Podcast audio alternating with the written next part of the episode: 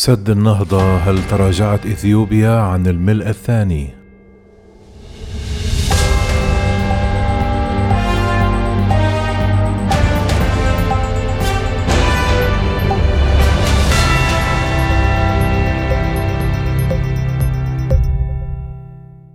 أثارت تصريحات وزير الري الإثيوبي سيلشي بيكيلي الأخيرة حول عدم تمكن بلاده من تعلية الممر الأوسط لسد النهضة لارتفاع 595 مترا جدلا حول تفسير تلك التصريحات وما إن كانت إعلانا عن فشل أو تراجع أثيوبي عن الملء الثاني في موعده وسط تساؤلات حول تأثير ذلك الأمر على موقف دولتي المصب مصر والسودان.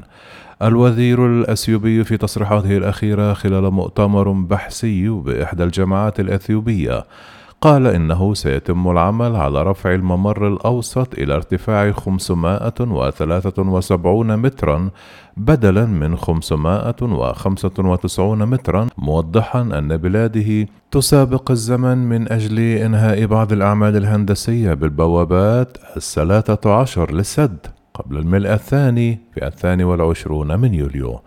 أستاذ الجيولوجيا والموارد المائية بجامعة القاهرة الدكتور عباس شراقي.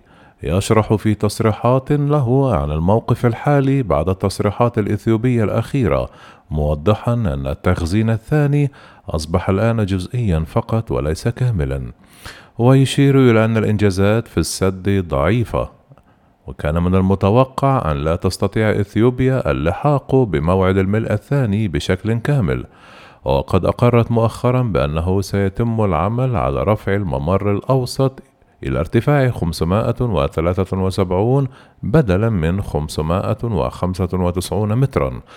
وهذا الأمر من شأنه أن يؤثر على سعة التخزين لتكون أربعة مليارات متر مكعب من المياه بدلا من 13.5 مليار متر مكعب كانت أسيا تستهدفها في الملء الثاني في شهر يوليو. ووفق هذا التصور فإن إجمالي المياه المخزنة تصل إلى تسعة مليارات متر مكعب تقريبا بالإضافة للملء الأول الذي حجز نحو أربعة مليارات متر مكعب. ووفق هذا التصور فإن إجمالي المياه المخزنة تصل إلى تسعة مليارات متر مكعب تقريبا بإضافة الملء الأول الذي حجز نحو أربعة مليارات من المتر مكعب. وطبقا لشراقي فإن المشكلات الهندسية تحول دون تخزين الكميات المستهدفة من الملء الثاني بواقع 13.5 مليار متر مكعب ليشهد العام الحالي تخزين أربعة مليارات متر مكعب فقط على أن يستكمل المستهدف العام المقبل من خلال تخزين عشرة مليارات متر مكعب سنويا. بعد ذلك وتعلية الممر الأوسط إلى 595 مترا العام المقبل كما كان مستهدفا هذا العام وستمكن الأربعة مليارات متر مكعب من المياه التي سيتم تخزينها من تشغيل أول توربينيين بالسد في شهر أغسطس المقبل وفقا لشراقي. وبالموازاة تدور تساؤلات حول مدى تأثير المشكلات الهندسية. وعدم تمكن أديس بابا من الملء الثاني بالكامل هذا العام على موقف دولتي المصب. وبينما يفسر التصريحات الأثيوبية الأخيرة على أنها تمثل تراجعا عن الملء الثاني هذا العام وتأجيل استكماله للعام المقبل. يشير وزير الموارد المائية والري المصري الأسبق في مصر محمد نصر الدين إلى أن الجانب الأثيوبي قال إن لديه مشكلة فنية في الوصول إلى منسوب رفع الممر الأوسط.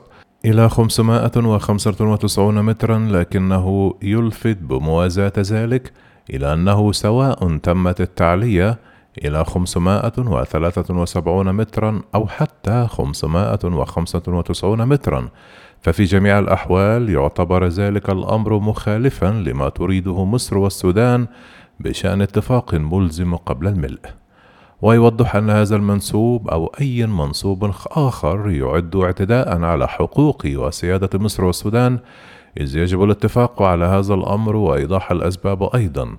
الأمر مخالف للتحذيرات التي أطلقتها القاهرة والخرطوم بعدم بدء المرحلة الثانية دون الوصول إلى اتفاق شامل ويقول أن تصريحات الوزير الأثيوبي تكشف أنه سوف تتم تعلية الممر الأوسط بارتفاع 573 مترا ومن ثم سوف يتم بدء الملء الثاني في يوليو. وهذا يعتمد على مسارات الفيضانات. إذا كانت شديدة لن يستطيع التعلية. موضحا أن من غير الواضح ما يحدث. هل هو على سبيل المناورة أم جزء من المفاوضات؟ وهذا ما سوف يتم استكشافه لاحقا. مستشار وزير الري الأسبق خبير المياه الدولي ضياء الدين القوسي يعزي الموقف الأثيوبي الأخير إلى أن مشكلات فنية هندسية ظاهرة في منظومة السد مع عدم وجود خطة للتعامل مع تلك المشكلات مما يتسبب في تأجيل الملء الثاني عمليا بشكل كامل.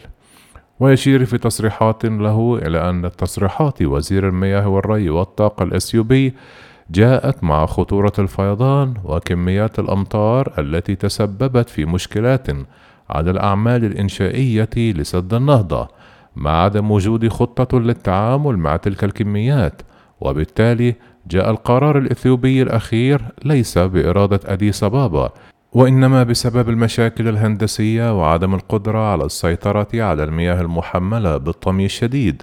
ويعتقد بأن تصريحات وزير المياه والري الأثيوبي تمثل إعلانا عن تأجيل الملء الثاني بكامل الكمية المعلن عنها سابقا لمدة عام انتظارا ليوليو من عام 2022 لاستكمال الملء بكامل الكمية المخطط لها على حد تفسيره للموقف بشكل عملي.